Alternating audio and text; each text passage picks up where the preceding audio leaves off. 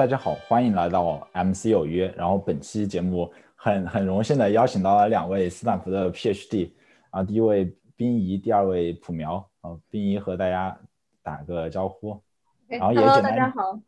简单自我介绍一下自己的工作。好好，Hello，大家好，我是冰怡，我是呃现在在读啊物理 PhD 第三年。然后我们组是做呃，我们组呃的研究课题是做 retinal prosthesis，然后我们就是给呃一些呃失明的病人，然后进行这个人工芯片的植入，然后从此来恢复他们的视力。对。嗯，朴苗也和大家打个招呼。大家好，我是严朴苗啊，我也我是我也是就是斯坦福电子系的呃三年级的 PH 呃博士生，然后。呃，我的工作呃更偏向于呃 neural interface design，然后呃更偏向于像呃 hardware 和和呃呃 decoding algorithm 这样。就本就这期也也是请到这个两位呃 PhD，大家也是在 neural interface 这个领域。虽然可能应用场景不太一样，但至少也是用这些电子设备和和生物和大脑和神经有一些交互的。然后也是近期看到这个 Elon Musk，呃，Neuralink 发的那个猴子打玩游戏的这个视频，然后想到做这一期。啊，要不也让大家谈谈自己对，首先对 Neuralink 或对那个视频有什么感想和感受吧？当时看到那个视频有什么想法？OK，所以我我我比朴苗更门门外一点，因为他们组是这个专家，所以我可以先抛砖引玉。嗯，就是我觉得就是肯定很 impressive，然后我觉得 Neuralink 其实是对于我们这个 field 来说是一个很好的存在吧，它能把公众的这个吸引力都呃吸引到这个 field 里面，然后也引来更多的关注和 capital，所以我觉得这个对整体的领域是一个有积极影响的。然后当然这个 Musk 也是做大事的人，所以他在做这个非常。呃，ambitious 的一个项目，然后对于那个 particular 嗯 application，我觉得呃是一个很成功的案例。呃，但是就是其实普苗的 advisor 在 十多年前做了很类似的 experiment，然后他也是在给这个公司有那种是有 advisor 的，他他应该是他应该是 Neuralink 的 consultant 这样，对对对，所以他其实就是呃 Neuralink 用了一个就是更加呃可以说 advanced 的一个。Interface hardware 来做了他很久之前用比较老老式的 Uta Array 做的一些嗯实验，但是就是这个的成功还是非常呃就是令人呃激动的，就是也很期待下一步有什么样的发展。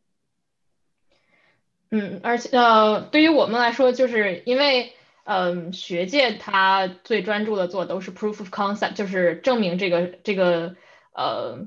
这个事情是可实现的，然后这个事情当然就是在十几年前就已经，呃，学界就已经做到了，但是一直都没有一个人会，呃，也一直其实，在学界不会有那么多的钱去让你去把它做一个完整的整个系统去做成一个集成，所以很好的一点就是伊朗他们组可以，他他他能够有这么大的号召力，然后吸引这么多的就是投资来把这件事情。做成一个呃产品，然后嗯，当然他就是他很想要专注的点在于他想要急切的去证明这个事情是呃这个 device 是可以做成完全植入的，然后做成就是呃比较低功耗的，所以他对他对于呃能够用的 decoding algorithm 以及它可以实现的这些功能肯定是把它非常非常简化了，所以他也就选择了这么。很早的这么一个，就是其实用一个线性模型就可以完成的这种预测，呃，来让这个呃猴子的呃来玩乒乓球，其实它也就是一个就是呃，比如说上下左右的这么一种控制，然后所以相对来说要简单一些，但是对于我们来说，肯定能够看到一个产品呃诞生，当然是非常每次看到这种实验，大家都还是觉得非常非常的呃 impressive，嗯。哎，所以这个处理的部分实实际都是在体外的，对吗？植入的只有电极。不不不，他他想要呃，他呃展示的就是他大概在一个硬币大小的一个整体的一个呃完全的可植入性的这么一个产品，所以呃它的对于神经信号的 decoding 部分也是在也是 on chip 在大脑里面的，就是也是完全植入进去了。它最早的就是去年八月份的那个在呃猪的身上的那个 demo 的时候，就是想要证明这个东西完全植入进去是呃健康，就是这个猪可以很健康的、开心的存活。当然，对于对于学界来说，这是一个非常粗糙的实验，因为。对于我们来说，我们可能关注的更多的是神经组织的到底会不会有一些损伤。但是对于它 作为一个公司，然后或者说比较呃浅显易懂的一个呃 demonstration 来说，他就会选择直接就是说，哦，你看这个猪是很开心的，然后它呃快乐的生活了六个月，然后这次就是在猴子身上，然后呃它也是呃距离人体就越来越近嘛，等到能够做 clinical trial 这样。所以植入的部分实际上是包括把信号读出来，然后再读到电路先处理，然后处理之后再发送给给给给给控制外界去外界的。对，所以有处理的部分和首先数模转换部分有一个，然后处理的部分有一个，然后再发送部分有一个，然后还有一个电池。对对对对。听起来功耗挺大的。呃，就是线性模型的功耗其实不是很大，它的线性模型其实整个因为嗯。你整个的网络，它，呃，呃，整个的结构就是，呃，比相对相比我们现在在学界要做的要小很多了，所以，呃，嗯，都是，如果你去计算它到底有多少的，比如说 multiplication 这些这些呃运算，其实相比之下要小很多，然后也就使得它是可以。目前做一个完全可植入，然后能够大小坐在一个硬比一个硬币相对相相相对来说要小一点点的那么一个可以完全植入的状态。哎，冰姨怎么看这个？我我没有普苗很那么了解，对，然后我反正嗯，所以他 demonstrate 过那个 chronicle biocompatibility 吗？就是这个事情是很有意思，就是他他的 demo 都基本上是。你像呃，之前呃去年八月份的时候，他他的那个 demo 就是他本来其实是想要呃。对于对于学界来说，可能就有一点 laughable，就是他就只是说，哦，你看我把它植入到了猪的里面，然后你看这只猪还在正常的吃吃喝喝干干干呃呃在在 treadmill 上面跑步啊什么的，这些都没有问题，嗯，并没有说哦，像学界我们经常会去看到的这种，比如说把这个 neural tissue 去看去做呃 imaging，然后去看它到底有没有呃这种疤痕组织啊或者是什么的，都并并没有。所以，所以他没有，其实没有做免疫系统 imaging 那种东西，至少他没有发表出来。然后，然后又因为我我后，我觉得也是，因为他毕竟肯定，他下一步肯定是想要去再往前推，就是 clinical trial 了嘛。那他要想要给让 FDA approve 这件事情，肯定是要呃去证明这个的。但是他因为是 startup 的性质，所以他肯定不会给外界发出这么多的这种。呃，supporting evidence。Yeah, yeah。嗯，那你觉得他 clinical trial 还是会做 motor disease 吗？嗯，我觉得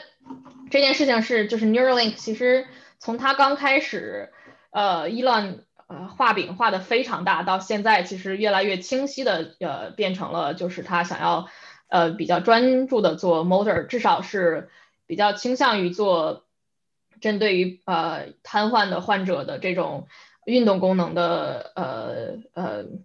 恢复啊这些，嗯，因为最早我觉得印象很深刻的是 Neuralink 最早是呃 Elon 的 story 是说我可以把一一本书一把一本呃 direction 呃这个一本词典直接植入到你的大脑里面，然后你就不需要记忆了或者是学习了这些，就讲的非常的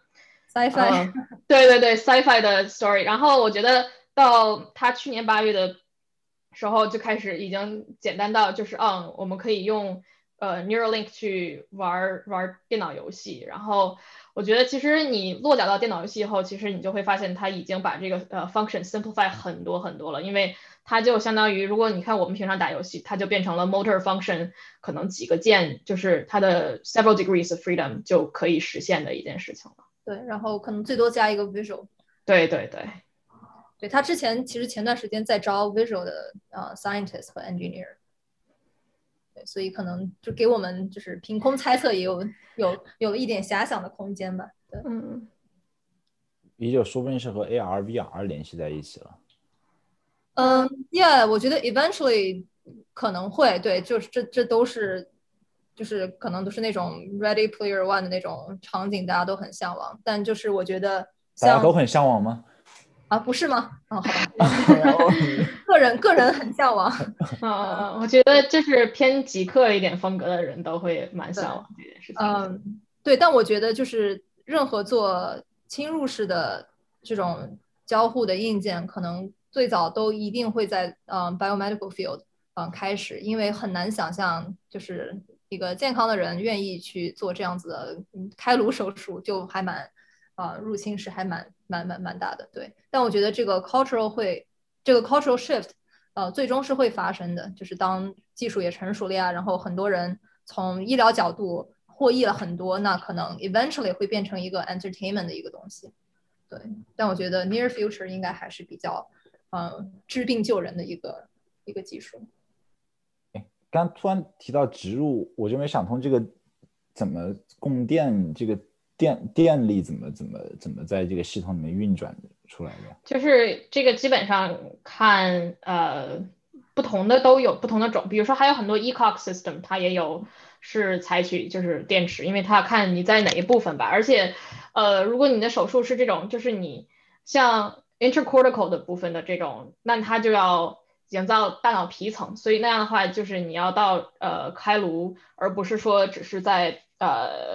颅骨外。那这种时候呃大家就会尽量避免。呃，要用电池的情况，所以就无线传能的可能性会多一些。然后就是会有，比如说 magnetic coil 啊这些再去做。RF 啊，对对对对，，Neuralink 它应该是有 wire 的，它应该是一个 wire 从皮层连到耳后对对对所以它还是 wire 的，对，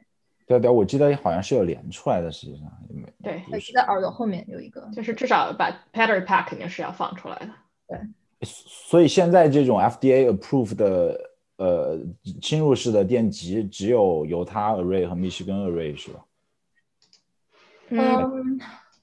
，clinical trials 可能还有 NeuroPixel 吧，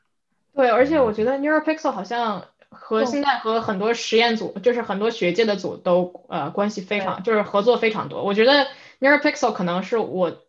对于学界来说，相比 Neuralink 更成功的一个 startup 原因，就是它一个是呃有这么多的合作，然后真的在做很多很多的事情，而，相比之下，对对，而且更成熟一点吧，我觉得。对对，他们做的是什么一件事情啊？他们就是有一个他们的那个 interface 就是有一个 shank，一个 shank 上面有很多不同的就是小方块儿，然后每个小方块儿就是一个电极，它就是相当于把这个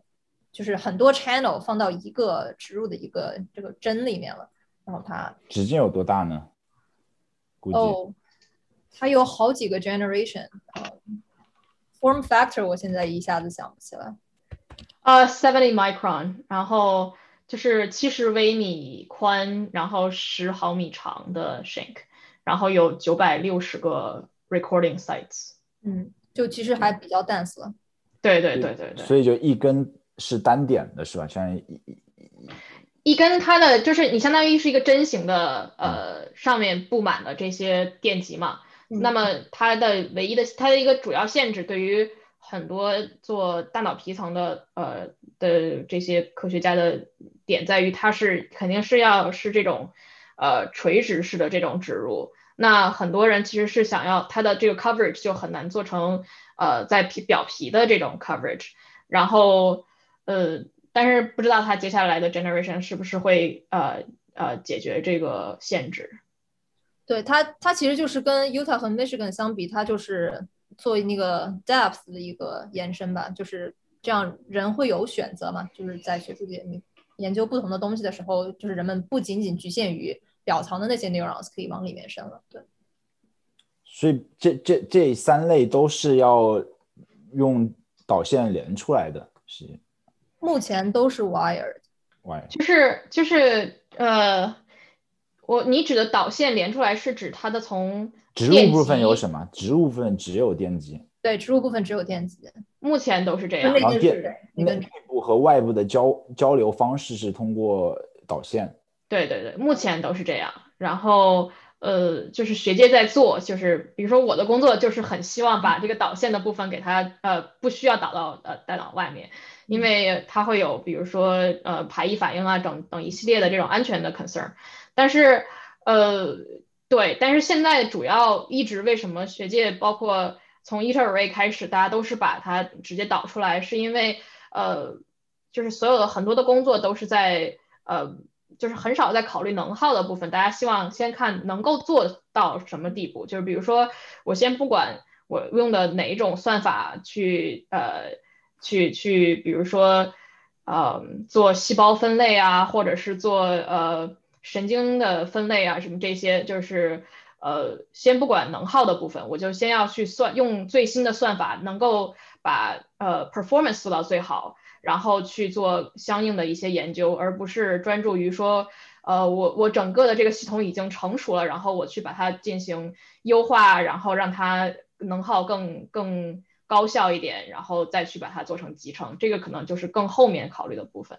对，然后就是这个零到一可能也更是偏就是科学研究的范畴，然后后面可能就更工程了。对，对对对。要要不我们再来。聊聊冰怡做的呃视觉方面的工作。我想，这聊完视觉方面工作，我们再宏观的聊一聊这个脑机脑各种神经交互的方式，可能对我们生活中的一一些应用嘛。大概再聊一下视觉，然后在宏观上再聊一聊。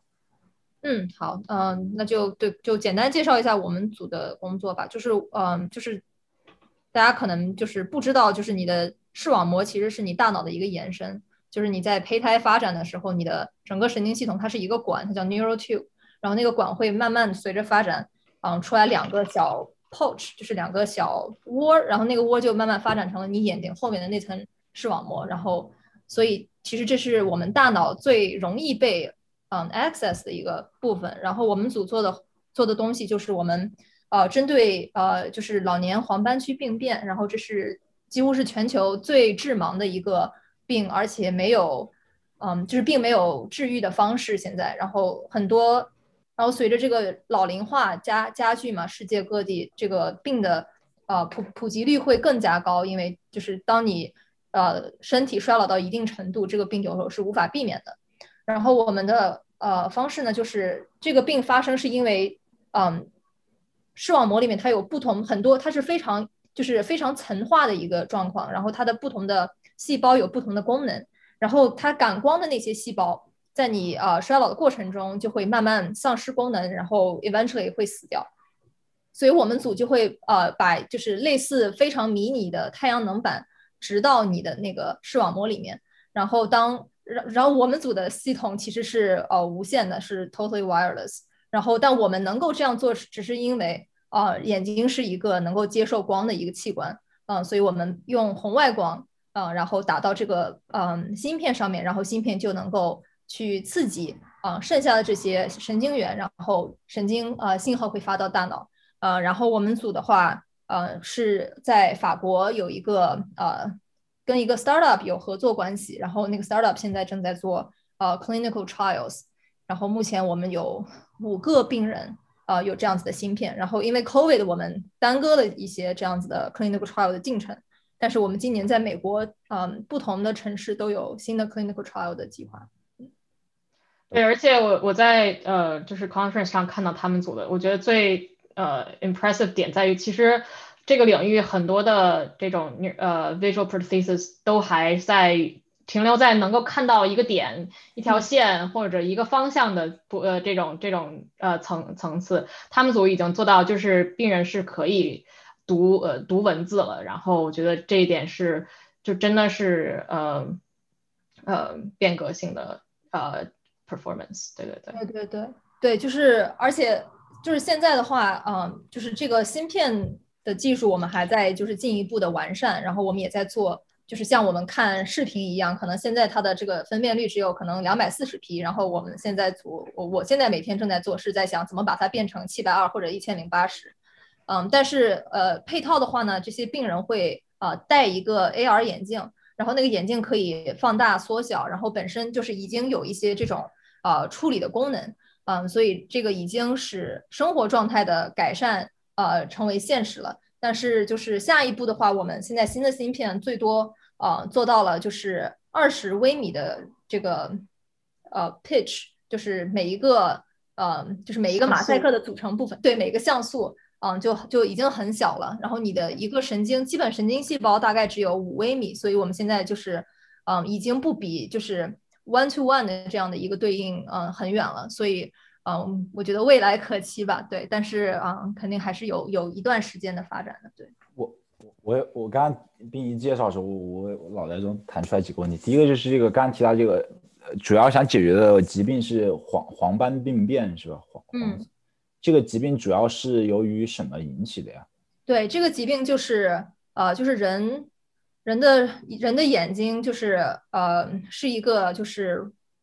radially decreasing resolution 的这样的一个器官。就是我们平时觉得我们看东西都是 in this full glory，但其实可能只有我们眼睛中间很小的一个区域能看到非常高清的部分，然后眼睛剩下的区域看的都是很低清的。这也就是人体为什么很。神奇就是它这个大脑把这种运算做到最低耗，然后这样子的话，人的眼睛在不断的扫扫动，你就可以嗯组在脑子里面组成一个非常高清的一个完整的画面。然后这个病呢，它会使中间那个高清的部分的感光细胞呃就是衰退并死去。然后这个这个这一块一没有之后，你就没有办法能看到任何东西是高清，就是你眼睛不管再怎么扫射，你中间是一个就是空洞。对，然后变成了一个盲点，这样。对对，但是就是可能 even worse，就是因为你永远看不到清晰的东西，因为你其他剩余的那些细胞，它们的这个像素都太低了。对，嗯，就是你你你周，比如说视网膜边上，就是你可以想象你余光能够看到，而且你没有专门 focus 到那个上面的时候，所有东西其实是很模糊的。这样。对。然后刚刚提到视网膜是一个层状的结构，相当于嗯，一共有哪几层呢？哦，超多层。感感光的这一层，感光是有几层啊？感光它就是其实就是一层细胞啊，它这个细胞就是比较长，而且视网膜它是这样子的，视网膜它是一个几乎透明的一个结构，然后它感光那一层其实在眼球最后面，在最外面，然后它是穿过了所有其他细胞去 hit 到那个感光细胞上面，然后感光细胞开始往上发信号，然后发信号呢大概有两层主要的呃这个神经元。啊，一层就我们叫 bipolar cells，这个它就是把呃感光细胞的这个信号传给下一级，下一级的细胞呢叫呃 retinal ganglion cells，然后这些 cell 是真的会发信号给大脑，然后其他还有很多的一些就是 compute unit，就是你在我们的很多视觉信息在眼睛里已经开始 process 了，所以本身它这已经是一个就是极其非线性的一个 process unit。感光细胞是最靠近体外的是吧？不，感光细胞是最里面的，对，最最外面是视锥细胞是 rods 是在 cones 和 rods，对对。所以对于那个疾病坏的是最最最外面那一层，对。哎，最等一下，感光细胞就是就是是我们这个球，然后就是你最后面最外面那个是感光细胞，然后光从前面照进来，然后要穿过其他那些 processing unit，然后。最外面那层现在没了，然后我们就把我们的这个芯片放在最外面的那个地方，所以那个视网膜就落在了我们芯片上。然后我们也会就是长期去学习这个 integration 怎么样，对，然后有没有这种免疫细胞。所以这个其实在 neural interface 是很重要的。呃，往往有很多的，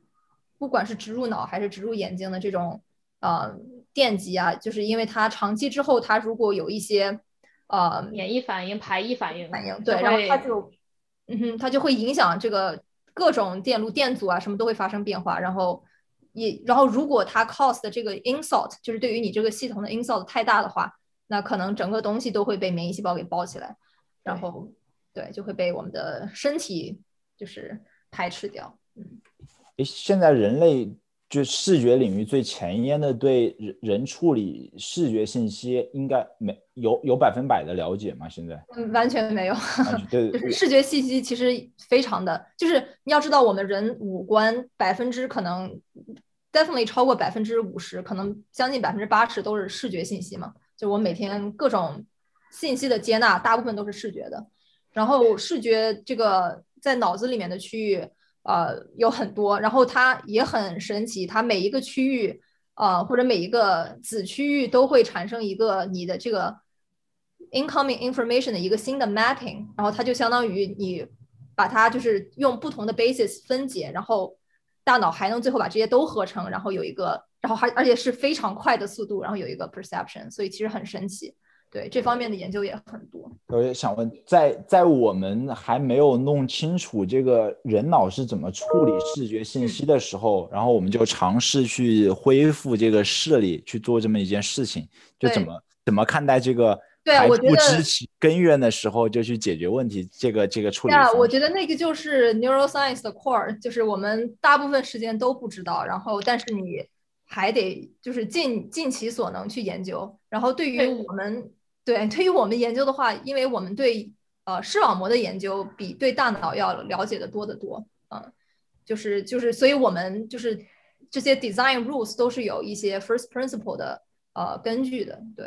对，就呃，我觉得呃，至少你像我之前合作的 e g t c h i n s k y Group 也是也是这样，就是呃，如果你想就是。我们并不是完全了解，就是从视网膜到大脑皮层整个这一套运算到底是一个什么样的呃过程。但是如果我们知道它，比如说只是视锥细胞和呃呃和视杆细胞它的这个部分不行了，那我们可以只是简单的说，那我尽量去重现呃它们本身应该发生的信号，然后去用电刺激来实现这件事情，或者是用。呃，其他的形式去去刺激它，只是我只是呃，相当于是 replicate，就是重现呃这些细胞本来应该产生的信号，来做成最接近于人之前正常视觉的状态。所以就是你只是针对于解决问题，而不是说呃，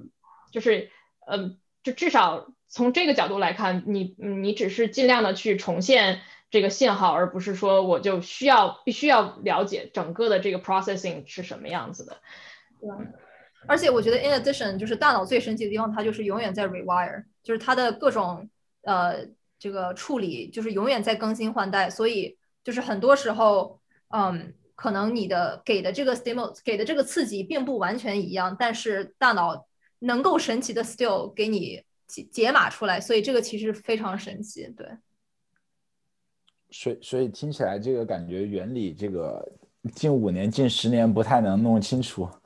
我觉得这个是相辅相成的吧。你没有这些探测的工具，你也没有办法进一步去理解。所以现在就是各种不同的 array 啊，不同的 interface 做出来之后，研究这些就是基本 science 的人，他也有更好的工具去研究大脑啊，研究其他的组织。所以没有工具也不可能。对对对对，就是你像我们从。呃，一个电子工程的角度去去考虑视网膜和大脑的整个这个系统，我有时候会用一个就是相当于完全简化的这种比较呃幼稚的这种推测的这种呃比喻，就是呃你的视网膜就更像就是比如说这些视锥细胞还有视杆细胞就比较像呃我们的就是在电子系统里面的一个模拟信号的一个传感器，然后。等到后面，它可能会有一些魔术转换，或者是类似相类似于魔术转换，或者是一定的这种信号的这种采取，然后再进行一些简单的运算。到后面，可能它还有一个类似于一个 processing unit，就是类似于一个 CPU，再去做一定的 cognition，就是认知上的东东西的时候，我们可能就是你现在如果你完全不知道这个系统，但是你可以至少在。比如说，呃，传感器这一层，你还是很容易，就是我们至少目前的工作可以去了解它到底是怎么工作的。然后，可能你当你能够去和这个系统有呃 talking 的时候，你才能够更好的去了解后面整个这个 processing 到底是怎么完成的。所以这些，嗯，就是呃脑机接口的这些呃硬件也有很多都是对于研究领域也是非常好的工具。这样，嗯。所以这些工具，比如说近近十年来有什么新的产生的革新？十年内产生的新的技术吗？觉得还挺多的。比如说，呃，就就电极而而而言，你像这些都不是我们组的工作了，但是就是斯坦福也有很多人在做，就是针对于比如说像 u t a Array 那些电极，都还是就是它的直径还是很粗的，然后呃就。这么多年来，其实它一直都有，比如说排异反应啊这一系列的问题，所以你很常见，呃，就是神经科学的这些呃实验的文章里面都会讲它，比如说呃，比如说一周、两个月、三个月之后它的 performance 是什么样的，而你呃。大家现在就是有很多的组在呃用新的材料或者是新的结构去把这个电极的呃呃直径做的越来越细越来越细，然后很多有新的发现就是表现表明就是比如说你把电极做到足够小，比如说做到五微米啊这种就是跟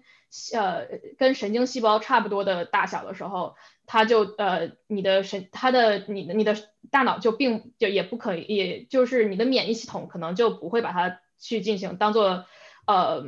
排就进行排异反应了，就很多你可以呃，而且也对于整个的系统它的这个损伤也会小很多，就是你可以想象有点像你用筷子去夹意大利面，就是如果你的这个呃直径都差不多的时候，你并不会把它。弄断就是并不会是切断它，而是大家就会就是细胞也会相应的动一动，就是它的这种损伤就要小很多。然后呃嗯，除了材料啊这些做电极，我觉得还有很多就是呃像呃硬件层，我们可能更多的就是在考虑怎么能够把呃就是像素做的越来越的越多，就是大家都希望能够从大脑中读取越来越多的信息。然后去做呃更复杂的分析，所以呃不管是从像他们用这种呃类似于小太阳能板的这种模式，或者是我们有我们在做更多的像呃纯电路的，或者是这种呃呃 transistor 就是三极管这种 base 的这种芯片，都是希望能够读更多的信息出来，所以 hardware 就比较 focus 在呃 massive channel count，就是很多的呃。呃，就是增加像素吧，基本上，然后降低功耗这些。而且就是也有很多学术的研究在，就是因为这些大部分还都是呃硅硅背硅硅基的，就是因为呃就是就是我们就在 leverage 这个半导体行业的这个发展，然后大家也都比较熟悉，然后也能给它做到非常非常小的，就是微米纳米 level。但是现在很多人也在尝试用不同的有机材料去做。嗯，所以就是可能性还是很多的吧。但是我觉得就是，并不是说我们一定要有了这些特别高密度的，我们才能去做很多应用。因为就是很多的，就是不管是在啊医医学或者是在科研方面，就是很多问题可能用一些比较这种呃 coarse 的 system 已经可以去很好的 measure 了。像我觉得最最经典的可能就是都十十多二十年前吧，就是。针对帕金森病人做这个 deep brain stimulator，它就是一个非常 crude 的一个电极棒，然后就放到你的大概的那个区域，然后就非常奇迹般的就就能 work，然后你就能明显看到那个病人手不抖，然后等你关掉它，病人手又开始抖。所以就是，就是对于一些 application 可能不需要这样的高密度，已经能够达到很好的 efficacy，然后对于其他的 application，高密度可能是一个必经之路。嗯。而且我觉得就是呃，你如果去看呃，就是这么多年来大家对于呃人体，比如说五官啊这些的研究，你像呃嗅觉其实相对来说是比较简单的，然后到听觉就它涉及到比如说不同的频率啊什么的，然后我觉得很很一直到今天我都觉得就是能够做助听器，助听器做成这件事情其实是挺令人惊叹的，因为那个时候的人们对于听觉系统啊什么的，包括呃对于电路啊一系列，其实也没有那么呃不像今天的技术，也也依旧可以能够解决这个问题。然后嗯，只是就是现在我们的技术越来越成熟了，然后大家就开始对更更多的更复杂的系统开始发起挑战。像视觉可能就就呃比如说你你肯定就呃更多的 channel count 就是变成了必经之路，因为你毕竟要和每一个细胞去进行沟通。哎，刚刚冰怡刚刚提到视觉，就冰怡刚刚说的这个功能，主要是用红外功能，是。对，但这个这个特殊的，这是一个特殊的 design，因为我们的病人他还有这个正常的呃周边的 vision 嘛，他们只丢掉了这个最 central 的地方，然后我们是呃希望病人能够结合我们的人工呃这个人工 vision 在中间，然后自然的 vision 在周边，然后我们的临床试验也证实了病人确实能够看到这个中间加旁边，所以我们用红外这样去不去干扰它正常的呃感光。哦，所以所以那个室内还需要额外弄一个红外光源，比如说在不不不是在那个眼镜上。对，这些病人他戴一个 AR glasses，对，AR glasses 是有红外光源的。对我们 AR glasses 是就是定制的，我们就是我们自己呃做的，然后这个 glasses basically 就是有一个呃相机，然后相机就能 real time capture 你看到的任何东西，然后它把它转成红外投射在我们的芯片上面。对。就他们的病人并不是全盲，就是他他是就是这个可以提高他的视力，因为你你相当于是丧失了你能够呃真正高像素的部分嘛。对对对对。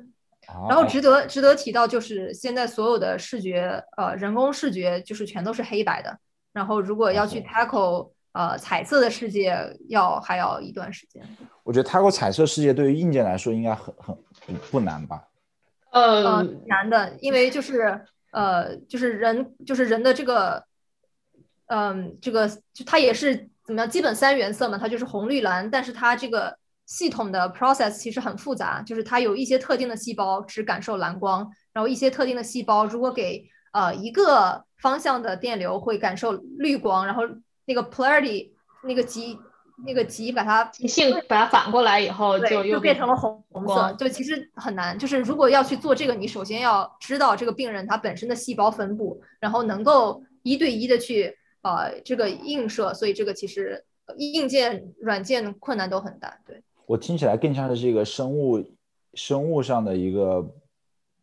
对系统的不了解，因为我觉得硬件。就是在不不就是你要想是这样的，就是比如说他们是就比如说兵役他们组就是并不考虑，就是先我们呃专注在专注于就是能够实现呃先不考虑色彩，但是我是可以恢复他的视觉，比如说视力的。而而你如果想要去做呃色彩，它对于可能你的生活的这个基本功能的呃帮助并不是那么的零到一，然后。呃，但是如果你想要做到这一点的话，你的芯片，比如说你要植入的这个呃接口，它要能够做的呃处理和运算就要多很多，因为它就涉及到呃，比如说我要先去就是植入以后，我要先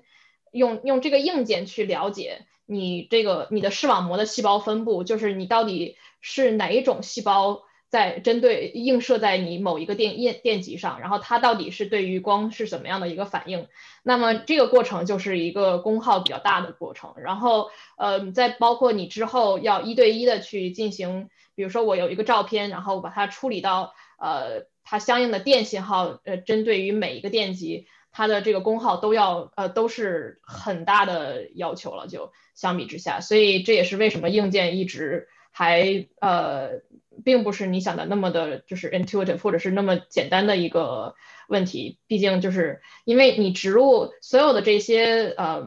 医疗器械，它植入的时候就涉及到一个功耗的问题。因为你只要这个芯片它超过一度的温升，它对于你的这个组织，它就会就有点像。你发烧时间太久了以后，你的神经细胞就会开始死掉嘛，所以这个是有一个非常严格的把控的，就是你的功耗呃会被严格的限制到很低。那那为什么现在看到的是黑白的，不是红色或或绿色或蓝色或或某种颜色的？它嗯，就是根据它这个我们给它这个刺激的强弱，它就是可以算是灰度吧。就是，但它没有一个 differentiate，就是你如果把三三原色的光同时打到打到一个地方，你看到就是偏白的这样的一个效果。对，所以电信号刺激给到的病人是看到的一个灰度图。就是，嗯，如果就是用同样的强度，那看到的应该是某种泛黄的白色。但是我们能够，就是我们想提供更多的 information，所以我们就可以把它调成不同的灰度，就像我们看黑白老照片这样的概念。我就想，我刚刚不是说到这个有 R 有有视觉细胞也是 RGB 的，所以就我们相当于拿同样的电流，同样的电流去刺激三种细胞，然后得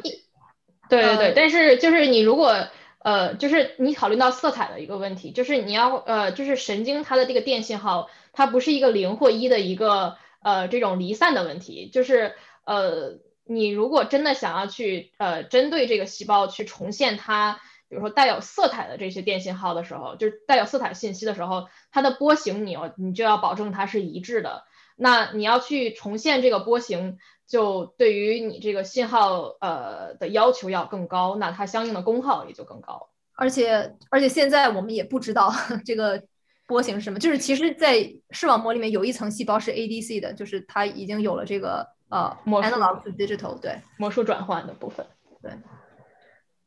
所所以这个应该是没有信号处理部分吧？听起来植入视网有吗？啊，我们的芯片吗？对对对对，我们的芯片 on chip 呃很少，我们是光控，对。对对，理解理解，相当于就是看光强，然后产生光生电荷的多少来决定这个。对它，然后对通过 spatial 就是呃 spatial 和 temporal，它做了一个这个 solar cell array。对对，就是一个光电光电板。然后哦，I see，感觉这个好机智啊。哦，对这个，但是但是我觉得，如果前面弄一个这个特定的，拿一个 goggle，拿一个眼 AI 眼镜，然后发红光红红外来刺激这个，不是感觉有点？就刚刚才普苗说的这个，其他组做的工作只能看单点或单条线的时候，那些工作也是拿一个近红外去刺激？不不不，就是其实不同的组的方式都不太一样，像呃也有很多的 startup。就是想要尝试直接在大脑皮层上去做，呃，然后也是因为你其实就是到大脑皮层，它的这个呃，就是所有的信息都更抽象了，就它已经把这些信息已经集合处理了一部分，你再去重现其实要难很多，所以大家也不了解到底这个事情是怎么发现的。那呃，也就是为什么他们可能也一直卡在了顶多能够。表现一下哦，它有有一条线，或者是这个有一个方向的变化，或者是有一个点这样，呃，所以这也是为什么我觉得斯坦福的大部分的组都针对于直接在视网膜上去进行呃研究，也是因为我们对这个其实是相对来说了解更多的，然后对精度也可以做得更好。这样听起来，如果这样比较的话，就不是很公平了，就两种处理方式。但它 target 的 disease 可能很不一样。对于有一些盲人来说，他他是全盲的话，可能就会选择没有被拯救的可能性。嗯，而且对，其实也包括就是比如说你的视网膜的视神经系统，如果已经退都退化的话，那就主要是两根导线传到呃那个大脑皮层，然后如果任何一根那个线坏了，也也也没有也没有办法用我们的方式。对，嗯，但其实对，其实大脑皮层也是很神奇的，就是已经那么靠后的一个 process 的 level。最近有组显示，如果你 sequentially 去呃 stimulate，还是能够读到字母，就非常神奇。就是你在那么 high 的一个这么高的一个 level，居然还能做到这样子的事情，也是很神奇的。对。哎，我我还是比较好奇，那个视网膜，假设在太阳光下是可以不需要主动光源吗？还是还是需要发？不，它它它这个不一样嘛，因为我们的这个芯片做的 design。的那个感光的 wavelength 就是在 IR，这样我们不和正常的可见光、自然光对自然光去干涉。这个芯片应该是因为采用硅的这个吸收风主要在红外，所以我我们我们需要其他的特殊涂层去 design 这个 window，然后就这个就是这个是就是一个计算的结果，对，就是我们我。就是就是硅本身有对不同的 wavelength 有一个吸收度，然后我们其实要加不同的呃 anti-reflection coating，就是加不同的涂层，然后能设计到我们想让它最想吸收的那个呃波长波长对。所以现在波长是九五零吗？呃，我们现在做八百八十。呃，对。然后我觉得在太阳光下，因为太阳光光谱已经很宽了，嗯，就自然太阳光的环境下，应该八百八的。对它的这个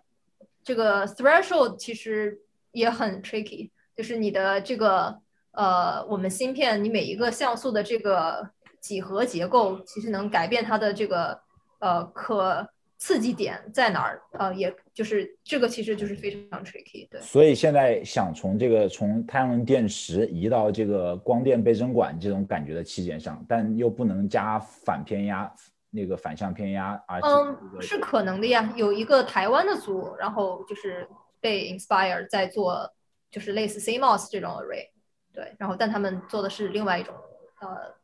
disease model。我们最后再要不再聊一聊这个宏观一点的这个脑机接口，大家怎么看这个未来发展趋势方向之类的？侵入的、非侵入的，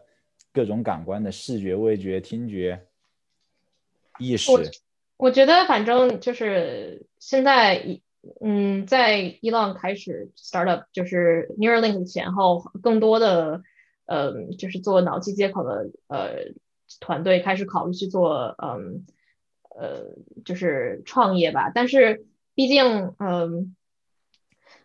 呃，从接受度来讲，肯定就是到目前为止，可穿戴设备肯定是要比侵入性的，呃，你的应用群体要广，因为，呃，至少到目前为止，因为它技术还没有成熟到它的安全安全性很高的地步，那，呃，呃，就是为了减少手术，肯定。现在你比如说像 Facebook 的那个 Control Labs，他们想要做的这个，比如说手环啊，或者是呃很多，比如说现在医学上常用的这种呃 EEG 的这种呃可穿戴的这种设备要多很多，嗯，就嗯，但是他们可以，就是我们总觉得，或者是说在呃科研领域，大家可能更多的专注于我们怎么能够去。更直接的和细胞去呃去嗯呃记录他们的信号啊，或者是去做一定的操控，所以呃可能更多的科学就是学界的研究侵呃偏向于可侵入式啊，那那像 Neuralink 它我觉得它要在一两年内能够做到就是 clinical trial，我不会非常的惊讶，就是我觉得也是可能的。然后但它嗯怎么说呢？就是之前一段时间我有听呃。一段采访也是说，就是因为现在，比如说我们这些组，它都是有呃呃用 UltraArray 的这些志愿者，呃，他们可能都已经植入了很多年了，就比如说五六年这样，他们呃呃能够做的，因为植入仅仅是植入 UltraArray，然后再呃导出导线来，可以做的事情要更多嘛。他们的这些实验可能，比如说像呃去解码。呃，你在说什么呀？或者是解码，呃呃，你的各种更灵活的动作，或者是机器手什么的，这些都还不是 Neuralink 现在它的那个 demo 里面可以做到的。呃，就是它的计算能力都还不够。那呃，对于很多现在的医学上的这些志愿者，他们可能会更倾向于像 u t e r a y 这种植入。那呃，也是，我觉得未来可期吧。但是可能。大家的方向，呃，努力的方向，像学界可能在偏向于我们怎么能够，呃，做更复杂的这种，呃呃，task versus，呃，然后呃，工业界可能更多的人开始去去研究我们怎么能够把这个东西快速的转换成产品，或者是能够让人们使用。对，听听起来工业上的工作主要是软，就是产品化，就是怎么能够把这个东西。呃，真正的，因为学界它所有的，就是因为你如果只是为了就是发 paper 啊什么的，你只要证明这件事情我做可以实现就可以了，就是零到一就够了。那你要是把它做成一个一百分的产品，它还有很多的事情要做，比如说呃，相对的更还有还有很多的，就是比如说封装啊，就是很大的一块儿，因为有很多的。呃，startup 就是因为封装的问题，就会呃导致很多的整个整个器械呃呃坏掉这样。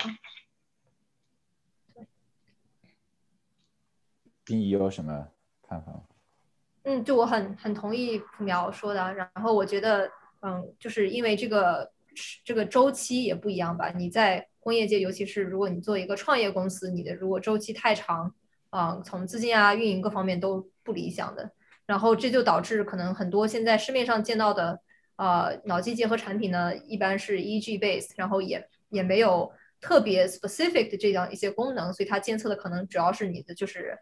比较宏观的一个脑电波的一个监测。那我觉得它可能就有点像 Apple Watch 在测量我们心跳这样的一个概念。